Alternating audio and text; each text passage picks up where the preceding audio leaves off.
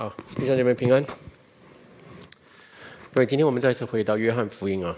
那因为现在这个人数限制，呃，能够来这场聚会的人有限，呃，所以很想继续跟着我们约翰福音系列的啊，但是没有办法到现场的，可以在直播现场领受，啊，或者呢，呃，就是在我们教会以外的，有一些弟兄姐妹常常跟着这一些信信息的，啊，我们同工们能够把这个信息发给他们啊。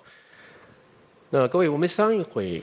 在家庭月之前，讲到约翰福音十八章，啊，各位记得约翰福音十八章，我们一进入的时候呢，讲的就是我们主耶稣基督在克西马尼院被逮捕的事情。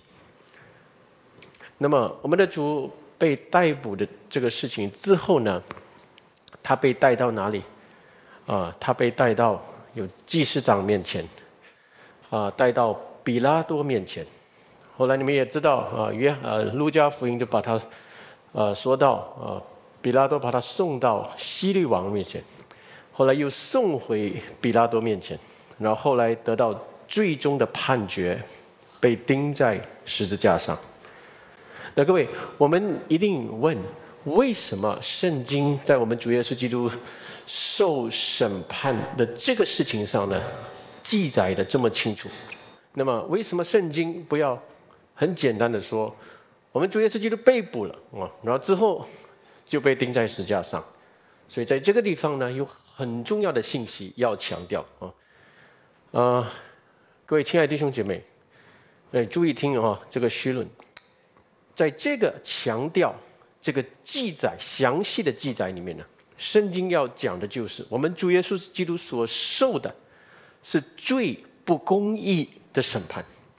那首先，你们会知道，裁判他的这些人，祭司长也好，比拉多也好，这些人他们是在众人面前得到一个最高位置的人，但是他们将最大的罪行加在那最无罪的人身上，他们也将最大的羞辱归在最圣洁的人身上。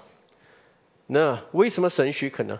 因为我们主耶稣基督要担当他子民一切的罪来受审判，啊，其实我们罪人常常呃会讲一句话，就是啊不公平。各位有没有发现啊？有时候明明犯罪，明明软弱，啊，但是我们心知肚明都知道自己不对的时候呢，我们那不公平啊，人这样对我，对不对？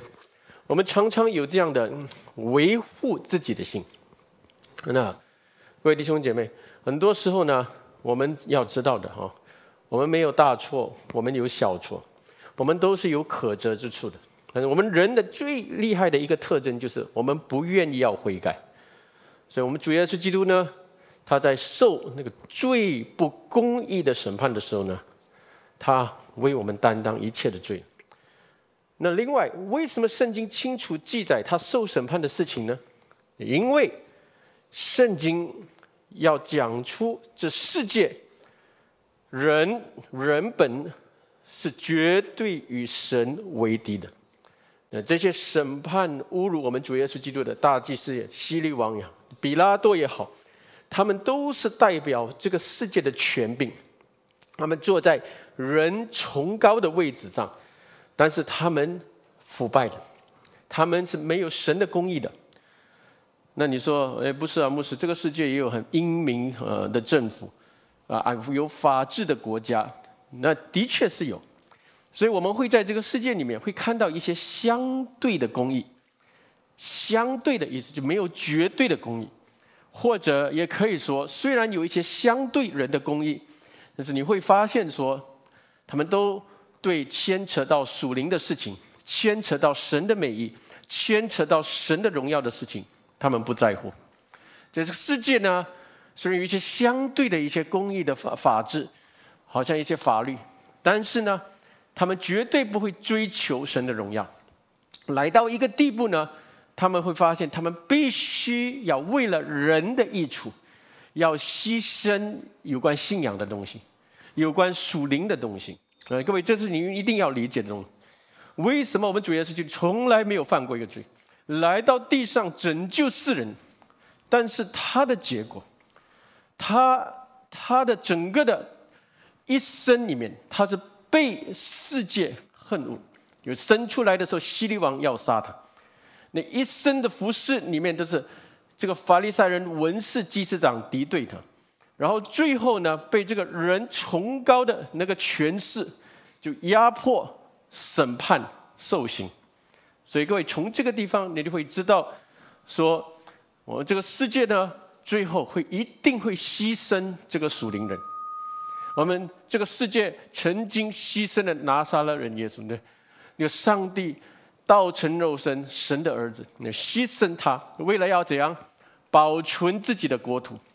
那所以你会发现，这祭司长他们是最爱的是自己的权利，爱的是自己的犹太国，但是他们弃绝。真正的犹太的王，对不对？我们主也是基督，所以都是为了自己的益处。这个就是世界了。所以各位活在这个世界的时候，我们基督徒你一定要知道啊，我们基督徒有时在这个地上，一定不会得到完整的公义的。各位，我们有时候我们向人行善，人不不一定用善来回报我们，有时用恶来回报我们。我们要愿意要向世人传福音的时候，我们为义受逼迫。我们要追求主的时候，我们家人逼迫；我们束缚我们的配丈夫的时候，我们的爱我们的妻子的时候，但是没有得到一样的一个款待。各位，我亲爱的弟兄姐妹，所以你们一定要知道，我们的上我们的上主耶稣基督，为什么他一定要道成肉身，死而复活，然后要建立永远的国度？因为这个国，这个地上的国将要废去。没有一个是追求神的荣耀的。我说，有亲爱的弟兄姐妹，有先明白，我们今天活在地上，那当然我们受到有上帝的一个保护，所以我们心里面要明白说，我们现在虽然在这个相对的一个啊这个世界的一个公义活着的时候，但是我们不求绝对的公义，就最终最绝对的公义，就是我们主要是在临那一天。所以我们大家都仰望那一天啊！不要因为现在地上有暂时的不公平的话，心怀不平，各位，这样你自己叫自己犯罪了哈！阿门，各位可以理解哈？那这这这个地方呢，我们也要应用。那另外最后呢，今天我们会看到的另这个很明显的一幕，就是我们彼得三次否认主的事情。那各位在路加福音呢，我们的主已经跟彼得说过。撒旦要塞他的信心的事情，那各位在这个事情上呢，人从人的眼光来看呢，彼得是完全失败了，对不对？那众门徒都失败了，这个要说明什么？这个要说明我们人都失败了，在属灵的人都会失败，只有我们主耶稣基督是得胜的，阿门。因为我们的主他怎样得胜？他已经为彼得代求了，所以彼得呢，虽然软弱，虽然否认了主，但是他不失去信心的事情。因为你一定了解哈，那彼得跟犹大是不一样的。那可能在当天晚上，如果我们当天我们门在门徒的眼光看到彼得所做的，跟犹大所做的看起来好像一样，而我们看外在的行为是差不多一样，对不对？但是，亲爱的弟兄姐妹，因为彼得是盟主拣选、盟主所爱的，主早就为他代求了，所以呢，他不会失去信心。所以他经过这次三次否认主、受试炼之后，各位在五旬节圣灵充满他的时候，他起来像什么？像三千个人传讲耶稣是基督，有三千个人当天，对不对？就。重生悔改的那个事情，那我亲爱的弟兄姐妹，有时我们信心软弱的时候呢，当下我们很痛苦、很蒙羞。那在这样的情况呢，注意听，不要向自己看。我们人是这样的，我们失败的时候呢，一直向自己看。哎呀，我很差。哎呀，我要自己没有用，我要证明我自己，我要证明我爱主。不用证明的，你没有什么好证明的东西。你不要向自己看，你要向主看。向主看，因为只有主是得胜，所有人都失败了。旧约里面最伟大的君王大卫也失败了，在新约里面的最上帝的大使徒彼得也失败了。只有主是得胜的，是他的保守。所以今天你们来到教会，你们的信心被保守，你们一生遇到这么多的试炼，你们没有跌倒，反而你们的信心就就继续一步一步的成长，谦卑在这主的面前。你不要以为是你很谦卑，那是因为主的恩典在保守我们，只有他是得胜的。主许可我们被试炼，主许可我们失败，主也会叫我们有一天刚强起来。再讲一遍，不要向自己看。要向主看，啊，我们的主早就跟彼得说了，你会三次否认这件事情呢，是我们的主已经命定的。但是你也会明白说，从人的角度，另一个角度看呢，这也是因为彼得的生命里面有问题，他一直有给魔鬼有通道的一个地方。所以，亲爱的弟兄姐妹，有时候我们的生命里面有一些通道，我们有一些一直自以为是的地方，一直没有反思的地方。那一直好像呃有骄傲的地方啊，这些亲爱的弟兄姐妹，你一直不要对付。但是有一天忽然间有一个大试炼来，你跌倒。但是即便如此，主所爱的人是主叫他谦卑，为了有一天能够再一次把他升高啊。所以我们从这个地方，我们有很多的地方，很多的角度能够学习的。有时候我们以为我们站立得住的时候。我们要谨慎，可能下一刻我们会跌倒。所以弟兄姐妹，我们一起来看啊，今天的大祭司向我们主耶稣基督的指控，还有彼得他怎么否认主的这个事情呢？我们一起来看，好不好？我们大家一起翻开这个约翰福音，呃，第十八章，我们一起看啊，第十二节，各位十二节，我们一起来看，那对兵和千夫长。并犹太人的差役就拿住耶稣，把他捆绑了啊！各位要知道啊，这是神许可的，不然没有人能够捆绑他啊。先带到亚纳面前，各位亚纳这个名字，各位要圈起来呀，因为今天哦有一个很重很 重要的主题，就是要讲这个亚纳。呃，因为亚纳是本年做大祭司该亚法的岳父哦，他是。那个该亚法是今年做大祭司，但是亚纳是他的岳父，呃，这以该亚法就是从前向犹太人发议论说，一个人替百姓死是有益的那位。嗯，各位，呃，这是我们在十一章的时候我们会看到哈，该亚法有曾经这样说过哈，呃，这一个人。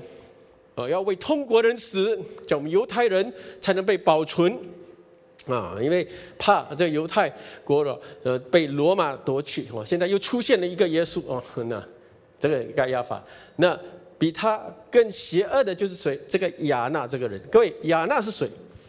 亚纳呢？其实在 A.D. 六到十五年呢，他曾经是犹太人的大祭司人。那他曾经与这个罗马政权有一些问题。所以呢，这个罗马政权呢，就把他这个大祭司的职位撤去。但是这个人很厉害，这个人呢，仍然在这个整个祭司组织团里面，他仍然有享有很极大的权利。所以之后呢，他的四个儿子还是做大祭司。然后现在你会看到他的呃女婿啊。盖亚法也是做大祭司。那现在我们主要是在克西玛里面被捕的时候，先被押到哪里？不是先押到盖亚法，押到哪里？是押到亚纳这个地方去。那亚纳呢？这个人，所以从这个地方你会知道的，他有权柄啊，他对我们主要是记住很有这个敌意。所以犹太人有一个经书啊，叫《陶曼》啊。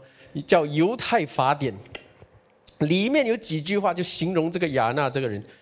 这里是这样说：亚纳这家有祸了。哦，这个这这经书这么说：亚纳这家有祸了。他们如同蛇发出的嘶声。哈，他们一家都是大祭司。他儿子管圣殿的银库，女婿是圣殿的监护人。他们的仆人用棍殴打百姓。所以我们知道他们是极其恶毒的人，各位亲爱的弟兄姐妹。所以亚纳我们会知道他一定是一个心狠手辣的人。那所以他对耶稣可能已经怀有很深也很长久的一个敌意，就一直听说哇他的施工，他的讲道，他行的神迹。那么。盖亚法呢，嗯，是他的女婿，对不对？所以十四节说，盖亚法从前向犹太人发议论说，一个人对替众人死是有益的。各位亲爱的弟兄姐妹，啊，这讲这句话，并不是说他认定耶稣是弥赛亚啊，所以要来拯救百姓，不是啊，他是完全用政治的角度、人的角度。但是很奇妙的，在旧约，在那个时候呢，旧约我们耶稣还没有完成他的死而复活的工作的时候。很奇妙的，有时圣灵忽然间临到大祭司的时候，他讲出一些话，呃，他也不知道自己讲的意思是什么，对不对？有一人要为通国的人死，好像对，但是他里面的动机是错的，他里面的动机是要干掉这个人哦，呃，这个人还要死，不然的话，我们犹太国就要灭亡。所以从这些你们都会知道呢，一开始这些人的邪恶阴谋里面。叫我们的主耶稣基督绝对不会得到公义的审判，我们要明白这个背后一定是世界的王的工作。那我们继续读下去好吗？第十五节哈，你们各位看十五节，西门彼得跟着耶稣，还有一个门徒跟着谁？谁？现在是什么书？约翰福音对不对？所以一定是约翰哈。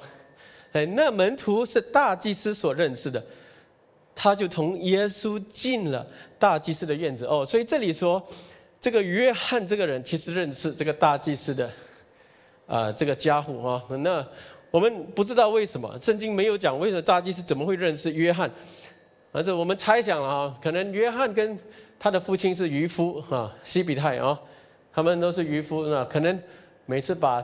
最上等的鱼哦，最新鲜的鱼送到这个大祭司家哦，所以哦，卖鱼的来了，我也不知道为什么哦，但是就认识，所以呢，那个时候呢，从了亚纳那个地方去的时候呢，在院子会对约翰认识，所以把他彼得也一起带进去。那第十六节，各位看，彼得却站在门外，大祭司所认识的那个门徒出来，就是约翰和看门徒的使女说了一声。就领彼得进去。嗯，那各位，我们要知道哦，彼得现在呢是仍然带着一个人的血气。各位，我们讲人的血气呢，不是愤怒的意思而已哦。人的血气，the flesh of man 啊，就是人软弱属肉的那个性情，就血气啊。所以他刚刚用刀砍了大祭司仆人的耳朵。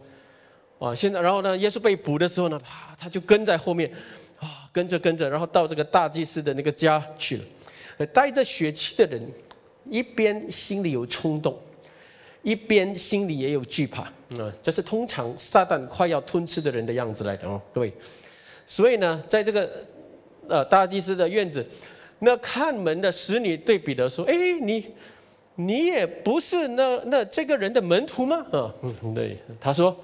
不是，那这是第一次他否认主的事情，可能他想都没有想了啊，就马上反应。但是我们知道，因为他心里害怕而这么反应。那十八节，那仆人和差役因为天冷，就生了炭火，坐在那里烤火。彼得也同时同他们站着烤火。那。这里我在想哦，我们要尽量想那个情景啊，可能天气很冷啊，但是也不但是冷而已，可能彼得也是害怕独自一人啊站出来，被认出来，对不对？所以通常你怕的时候呢，你会怎样？你是找人人群的地方去，对不对？那别的福音说他他就跟群人坐在一起这样哈，那就是说在人当中哈，好像不会被认出来啊啊那。我们有时候呢，真的，我们软弱的样子啊，就是要偷偷摸摸、惧惧怕怕，呃，这个样子啊，呃，这样的时候，我们就不由自主的啊，就掉入撒旦的陷阱里面。呃，我们可以思想很多的事情啊，有时圣经读的时候呢，要啊，要左思右想，反复思想，然后知道，可能这个圣经要告诉我们的，这是彼得的心灵的整个的光景。啊，他带着血气来。嗯，当然他刚刚好像很勇敢的那个表现，砍了大祭司仆人的耳朵。然后现在呢，哇，可能想，啊，跟着耶稣，我要救他，还是什么啊？有可能人的机智这些东西。我跟各位说，我们的属灵征战呢，是不是用人的勇气和人的机智能够胜过的？对不对？我们会知道这这一切啊，呃，没有办法胜过撒旦的。有撒旦掌控人的心，压迫人的心的时候，我们心都消化掉了。所以在这里你会看到这一幕很奇妙，对不对？这个彼得是现在主耶稣是要被大祭司拷问的。呃，然后被抓抓他的那个兵丁全部在那。那么彼得呢是给谁拷问？给给也不是拷问啊，就是就是随便这样问一下啊，就是给一个很微弱的使女这样问哈。哦，那那不不是不是不是，就所以可见他的心你消化掉了哈。嗯，所以这真的是一个环境里面啊，真的有黑暗的势力。的整个的工作怎么来的哈，对，我们真的，呃，今天有时候呃，像这样的疫情，呃，第二阶段来到教会的时候，有没有人啊，惧惧怕怕，来这边会不会啊，有病毒啊，什么这样啊，啊，惧惧怕怕这样来的时候，很容易跌倒了，啊，真的有经过祷告，坚定的心，我奉主的名要过主日，这样来。心里被保守啊，各位亲爱的弟兄姐妹，所以呢，我就跟弟兄姐妹说，很惧怕的人就不要来，那就是你在家这样领受，对不对？啊，但是我们已经经过这一年多，我们很清楚，我们奉主的名相聚的，就会保守我们，阿门啊。那 OK，那我们一起啊，我不要讲到别的地方去啊。我要讲的是我们人心里受试探的那种光景啊，各位常常要确认。第十九节，各位看，十九节。大祭司就以耶稣的门徒和他的教训，再读一遍。大祭司就以耶稣的门徒和他的教训盘问他。这里讲到啊，的大祭司就是谁？是亚纳哈，不是该亚法。因为现在在亚纳的府上，亚纳还是被众人看为是大祭司，因为他曾经哈啊，就是有十年这之久这样做大祭司。啊，各位，他问的是什么？你的教训是什么？这个叫教义。还有什么？你的门徒是谁？你的同党是谁？OK，这这个都通常都是逼迫的人的手段来的。嗯，因为你要知道，撒旦要谋杀的是什么？就是教义和人，对不对？我记得以前我在中国传福音被抓的时候呢，那公公安来的时候，他他就是马上一句话：你们知道这个教导从哪里来吗？这西方国家来的，他是很多这就很多要打压那个教义啊，这是邪教来的啊，这种那，然后呢，慢慢就是嗯，我们被被遣送回之后呢，一个一个地方去找啊，谁哪里有生命堂，哪里有这个跟着这样的教导的，一个一个就是抓到公安局去问啊，你们你们会明白世界的问题，世界就是用一个东西就是。教义就是 ideology，教导，对不对？这个是其实人的信念来的，世世界是被信念转动的，对不对？可是哪一个信念是真理呢？只有圣经。所以撒旦是要抹杀真理，还有什么传那个真理的人啊？所以这个是一看都看得出的。是我们认识圣经的人，我们看世界，我们就知道世界的手段是什么，世界要对付的东西是什么啊？所以，读读读圣经之后，你会成为聪明人的。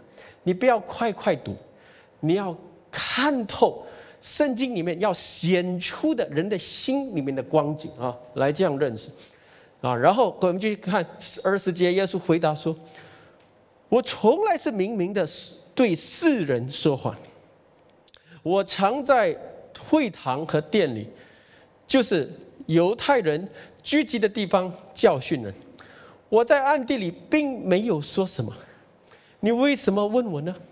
可以问那听见的人，我对他们说的是什么？我所说的，他们都知道啊！各位亲爱的弟兄姐妹，我们主耶稣的回答，并不是不合作，乃是他要带出他的特权啊！那什么意思呢？犹太人的法律里面是，如果你抓一个人，没有证据确凿，没有证人指控他，那你就要释放他。嗯，但是呢，我们知道这些大祭司呢，他们现在不是要招证人，他们完全是徇私舞弊，要滥用权柄的那个做法。所以我们主耶稣基督说：“你们可以问任何人，你们到处去问啊！我在会堂里面，呃，圣殿里面都教导，招任何的证人来说，我们的主耶稣基督的教导是光明磊落，他的讲道没有寻人的情面。”也没有隐藏什么私人的意思在里面，是就是，不是就不是。他的教导就是光，就是人生命所需要的那个光。而拒绝他的教导的人是为什么？只有一个理由，因为他们活在黑暗里，他们喜欢黑暗，不愿意来到光的面前。就受那样的教导的时候呢，那个教导刺激他们的灵魂，他们不喜欢，因为他们不要悔改。对，所以。你传真理的人，人家真的讨厌你，这是一定有的，一定有的。不愿意悔改的人，不愿意承认自己的过犯、自己的罪的，一定会讨厌你的。很奇妙的起那种那那种敌对的心，就会出现哦。那这就整个以色列所谓在上掌权的人的他们的光景都是这样的哦。但是呢，我要讲的是百姓像这样的。势力是没有力量的，有些人也认不出哦，他们的邪恶，因为他们怎样？他们假冒为善啊，所以二十二节啊，那耶稣说了这话，旁边站着一个差役，就马上用什么？用手掌打他，说：“你这样回答大祭司们，从这里他们对弥赛亚的主耶稣的虐待就开始了哈。那因为他们身为以色列的领袖啊，完全是滥用权柄。”不但是不遵照神的法律，也丧尽良心啊！这样的人坐上领袖的位置，最糟糕的啊！他们会怎样做？他们就会慢慢将自己的家人啊，支持自己的人放上那个有权威的的那个位置，然后慢慢就成为一种霸权组织力量、独裁力量。这是我们在世界的政权里面常常会看见，但是。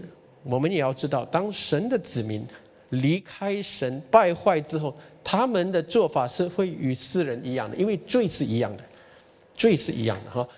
我现在不是要讲什么东西，我我讲的话现在是教教会，我们自己要反省，因为的确啊，这是你看我继续读下去，二十三节，耶稣说：“我若说的不是，你可以指证那不是，你可以说出来；我若说的是，你为什么打我呢？”那亚纳就把耶稣接到大祭司该亚法那里，乃是捆着解去的啊！各位，从这里我们会晓得啊，哇他们没有证据指控耶稣。对，在人方面找不到证人，在情况里面也找不到证据，嗯，对，所以完全没有。完全是昧着良心来要指控他，所以这个亚纳的这个家族呢，就是一个大祭司的家族，他们代表了今天教权的丑陋。各位注意听这句话，教权。各位有没有听过？我现在跟各位说，教会历史里面呢，罗马天主教呢，就是重蹈覆辙。就是把这样的权柄交给教皇，绝对的权柄交给他。这个教权多么厉害！叫你死就死，砍头就砍头，把你赶出去就赶出去，这个叫教权。各位，所以教会呢，除了在圣经里面，要从整个黑暗中是呃那个历史里面要学习。不要重蹈覆辙，犯上一样的错。那注意听，我们教会呢，教会纪律跟教权这是两码事啊。我现在刚才讲的是教权，那教会纪律需要不需要？需要。教会纪律有人犯罪的，人就是传假道的，那这样你一定要有纪律。你一定要有指控，一定要有立场。有一些的人就偷偷传异教，再进来教会，你要把这样的人赶出去的。有些就犯罪堕落，不愿意悔改的，你，哦，就是暂时要卸下他的位置了。这个叫教会纪律，为因为你要保护众人，你也要实行上帝的公义。但是教权那是不一样的，教权是你不支持我，哦，你不站在我这个地方，我就叫几个人一起，我们就把你弄下去。这个手段呢是非常邪恶的。但是我在教会里面看过这些东西。我自己也曾经经历过这些东西，我我知道，人受伤，人自我的，人骄傲的时候，不要反省，然后就自己着急支持自己的人，来把另外不支持自己的看法的人把他压下去，所以这是我们呃教会一直要谨慎的东西，因为我不是说我们呃。我们这个时代可以，下一个时代呢？我们教会有注目是这个时代和下一个时代呢，就一直要保全着教会的圣洁、教会的公义，我们对众人的行事哈。所以有时候没有证据，没有足够的证人，就几个自己支持自己的人哦，这样的就是定有些人的罪，这些做法都是错的。我们教会四个监督啊，然后盼望两个长老进来的时候，那 Patrick 国荣啊。当然，他们还在一个过程当中。可是我们已经，我们四位已经经过教会很多这十多年，我们每一次祷告左思右想，寻求神的公义。什么事情也不是只有留我们四个，我们也问众人的一些看法。看了之后，我们再祷告，自己要这样子。我一来带领教会的时候呢，这四个人，我从来没有说，哦，我们三个人赢一个人，所以那个一个人呢，你有这样的看法，你就错了。no。不是投票的东西，那大家一起祷告挣扎的，我们对有一些事情有一同样一个眼光和判断。那好，我们知道这是神的带领啊。那有时候有争辩，有时候也是好，有争辩，因为每个人从不同的角度，但是最后到到一个地步，我们一定要遵照神的圣洁公义来行事。那所以呢，有这样子挣扎，按着圣经。也靠着我们里面的圣灵，有众人在一件事情上的祷告，这是很重要的。那这样才能保全我们人是堕落的，你们要明白，人是很容易腐败的，人是很容易只有体贴自己的感受跟观点，嗯，这是很容易犯上的错。所以真的我们要能够找到啊一个，我不能说我们完美哈，我们要真的要找到一个 很完美的，嗯，很遵照神的旨意、合神心意的一个教会。也这个教会呢，也一定也不是整天讲爱爱，我们啊包容啊，那这边犯奸淫，那边就是乱来，这边什么是啊什么都不没有关系，不要伤害到关系这些，嗯，no，那你的教会纪律在哪里？各位我亲爱的弟兄你会了解吗？哈，所以这些我是顺便讲的话，这是，但是现在我读到这边的时候呢，我们要最重要，我们要强调的，我们要知道现在。这个整个以色列的毒根在哪里？我们会知道，我们的主来的时候，整个圣殿领袖，或者当时候的政权领袖，都他们都是已经腐败到一个地步，是什么？的最善良、最无罪的那个、完全的爱的那一位来到的时候呢？他们要他死，都是为了什么？自己私人的意志。啊，你会看到比拉多等一下就去洗手啊，什么啊这些东西啊，一个表面的功夫，这些东西其实到最后呢，他们都不在乎神的公义的，呃，那到最后有无罪的人把他钉在石架上，所以这个就是，那你说就是无罪的，为什么他受这样的冤屈？因为你当你看到这一幕的时候呢，你要想到你自己身上的罪，他是为你们来担当这一切，你们有罪。所以他被牵去宰杀的时候呢，圣经怎么说？他一句话都不说，沉默的羔羊，你们明白吗？为什么？因为他要为你为我承受一切人不公义的指指证。各位亲爱的弟兄姐妹，这就是约翰福音啊，一直要强的，基督神的儿子，他为我们所做的事情。那现在讲到这个地方的时候呢，我们好不好？我们回到彼得，因为我们。这个邪恶的人也不要讲太多啊，反正就是这种想法。我们还有一个蒙爱的彼得哈，那他的那个二十五节，二十五节我们看，那西门彼得就正站着烤火啊，有人对他说：“你不也是他们的门徒，他的门徒吗？”彼得不承认说：“我不是。”嗯，那有大祭司的一个仆人哈，是彼得削掉耳朵那人的亲属说：“你不是看见？”我不是看见你同他在园子里面吗？啊，嗯，那彼得又不承认，立时鸡就叫起来了。各位，如果你有你有圣经的话，你们翻开马可福音十四章，那我们看同样的这个情节。那另外一本书，我们看马可福音十四章七十一节有没有？啊，如果没有的话，你们看马可十四章七十一节啊，这里有。那这里说。彼得是怎样否认主的？最后，最后那仆人说：“你不是在院子看到你吗？”啊，那就是这样啊。那彼得就发咒起誓说：“松吧，松吧。”啊，最后啊，开始是第一次是反应，哎，喂喂，我不认识，不是啊。最后是我不认得你们说的这个人，是吧？对，七十二节，离时鸡叫了第二遍，彼得想起耶稣对他说的话。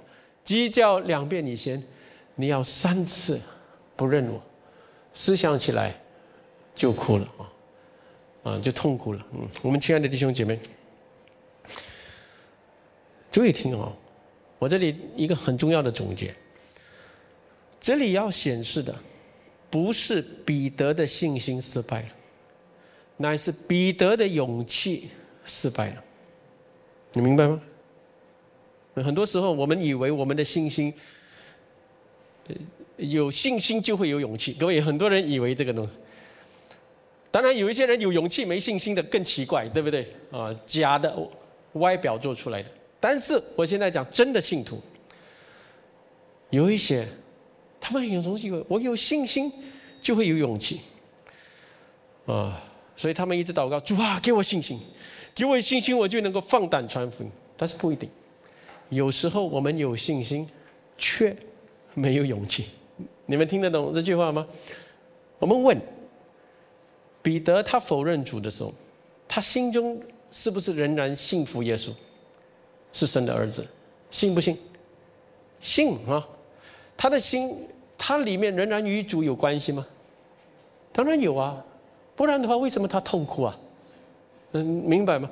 所以他仍然信。但是他心里面被你惧怕辖制的时候呢，他没有勇气承认主。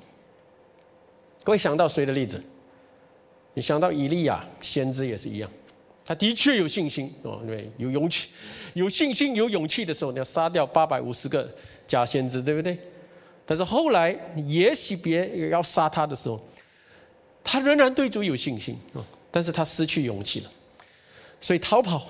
逃跑，因为逃跑的话，然后来到河连山向神埋怨：“神啊，只有我一个人，只有我现在服侍你的，全部的先知都死了，只有我为你热心。”各位有没有发现？呃，那他没有信心的话，他何必要跑到上帝的山上去找找神，对不对？他有信心，但是他的他虽然有信心，但是他的勇气都消化掉了。所以各位，勇气是什么？勇气。是我们按着所信的表现出来的那种积极的动力，可能我们在人面前承认我们的信仰，勇气，有信心的勇气，对不对？我们放胆传福音啊，我们表现出基督徒的样式，或者有的时候我们跟外邦人在一起的时候呢，一些方我们的一些价值观、我们的道德观，我们基督徒不做这样的事，我们不接受这样的。事情还是怎样啊？有一些立场哦哟，你要讲出来的时候呢，哦，你发现不但要有信心啊，还要什么？有信心所带来的勇气。那讲到这里，我们就会看自己的时候，哎，很多时候呢，我们不是这样，我们是有信心，但是没有勇气。那每次呢，我们有信心没勇气的时候，我们的很心里很蒙羞，对不对？我们就给自己找借口。找借口说什么？哎呀，我们跟外邦人在一起，我们要有智慧哦！我们不要给他们反感啊，讲话不要太直接，不要整天讲我们的信仰。哎呀，传福音，等下他们不喜欢。我们要有智慧，我们用智慧来给自己借口。各位有没有发现？对，你这信主五年、十年、十五、二十，整天都讲智慧，整天跟世界的人讲智，从来没有讲过信心、放胆传福音，从来没有。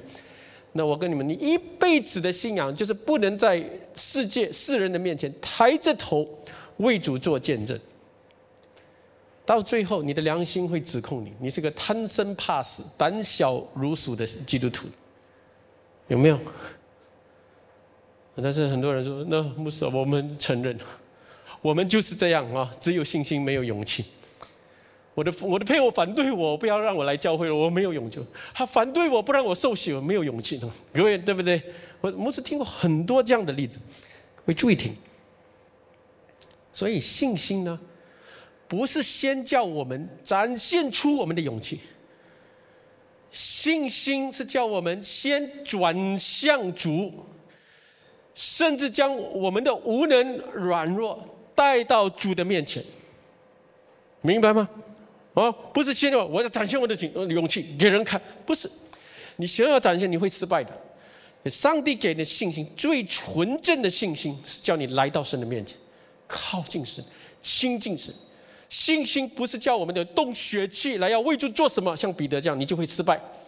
信心是叫你专一的靠主，也特别在危难危机来的时候要精心祷告，免得入了迷惑。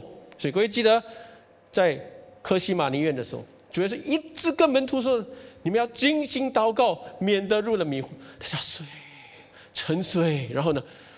然后呢，主耶稣说：“你们有没有身上有刀的拿刀？哇，两把刀，就完完全是没有对自己现在很容易被撒旦攻击的那种光景没有知觉。各位了解我的意思吗？有信心的人他知道我的心不对了，我的情绪不对了，我的整个人不对了，我要安静下来，我要跟神摔跤，我要亲近他。”啊，那因为心情不对不对了，我我我我们做牧师的人哦，我们最要紧的哈，不是我们要服侍什么东西，你的整个的心不对，我的心不对，我怎样讲到？当然我还是能讲，但是讲完之后对我没有益益处，所以我自己要安静在主的面前。所以我亲爱的弟兄姐妹，属灵人是知道要保守自己的心，胜过保守一切，因为我们人的生命是是很复杂的。有时候我们的确是有信心，但是缺乏智慧；有时候有信心，缺乏勇气。对这个东西啊，所以呢，信心我再讲一遍，是把你带到神的面前，带到主的面前。一定要我们属灵人会知道的，撒旦的工作，撒旦的权势，他压迫人的力量就是他的权势。他压迫你的工具就是世界。就是你现在在你周围的人的话，在你周围的环境里面，就很多时候呢，你在这个世界里听到哇人的口才，看到人的聪明、人的知识，你的心都消化掉，不敢为主做见证。其实那时候你的心更是要被处死，来祷告、仰望、依靠主，这个叫属灵的征战来的。你在那个时候呢？你不祷告就靠血气哦，靠你自己哦，什么知识？你要跟人辩驳什么东西，你就蒙羞了。各位亲爱的弟兄姐妹，当然我是最后这样说，我们都失败很多次了，对不对？我们这方面有信心没勇气的失败，主都怜悯我们，因为他知道我们不过是尘土。但是我们不要只有留在那个光景，我们求主怜悯我们。我们也要求主帮助我们，因为在人是不能，在神凡事都能。阿门。愿主接着彼得所经历过的，啊，教我们不是单就认识一个使徒他的经过，这四本福音书都讲到他三次否认主的事情。那这个事事情呢，我们多思考，我们就会发现，他是人，我也是人，啊，他软弱的，我很多时候也软弱。他是求助帮助的，那爱我们的啊，不把我们撇弃。彼得跟犹大是完全不一样的，对，一个是蒙主保守的，一个是被主弃绝的。那我们是蒙主保守的人啊，我们只有常常来到主的面前，谦卑自己，主必把我们升高。阿门。我们一起祷告，主，我们感谢你，今天用你的话教导，也你所经过的，你受指控的那个事情，你被使徒们否认的那个事情，主，其实这一切的一切，是为了我们，为了担当我们一切的过犯，也用来教导我们，教我们这后来世代的人。我们看见这些经文、这些的记载的时候，我们心里深深的被圣灵浇灌，也我们心里生发很多的反思、反省。我们知道主，我们要来到你的面前，因为我们不过是尘土，可是主，你却把这样的荣耀放在这个尘土身上，叫我们的口能够传出你的福音，叫我们的生命能够为你而活，叫我们能够在你里面得到永生。我主啊，我们感谢你。就今天我们带着信心，也带着信心而来的勇气，走到你的教会，在这边奉主的名相聚。主祝福我们众人，祝福现在在线上领受这个信息所有的弟兄姐妹，让主在受难的那个经过里面，我们一一传讲的每一句话，就真的打动我们的心。成为我们心中一生我们跟从主的那个动力。我们感谢主，我们如此祷告，奉主耶稣基督得胜的名，阿门。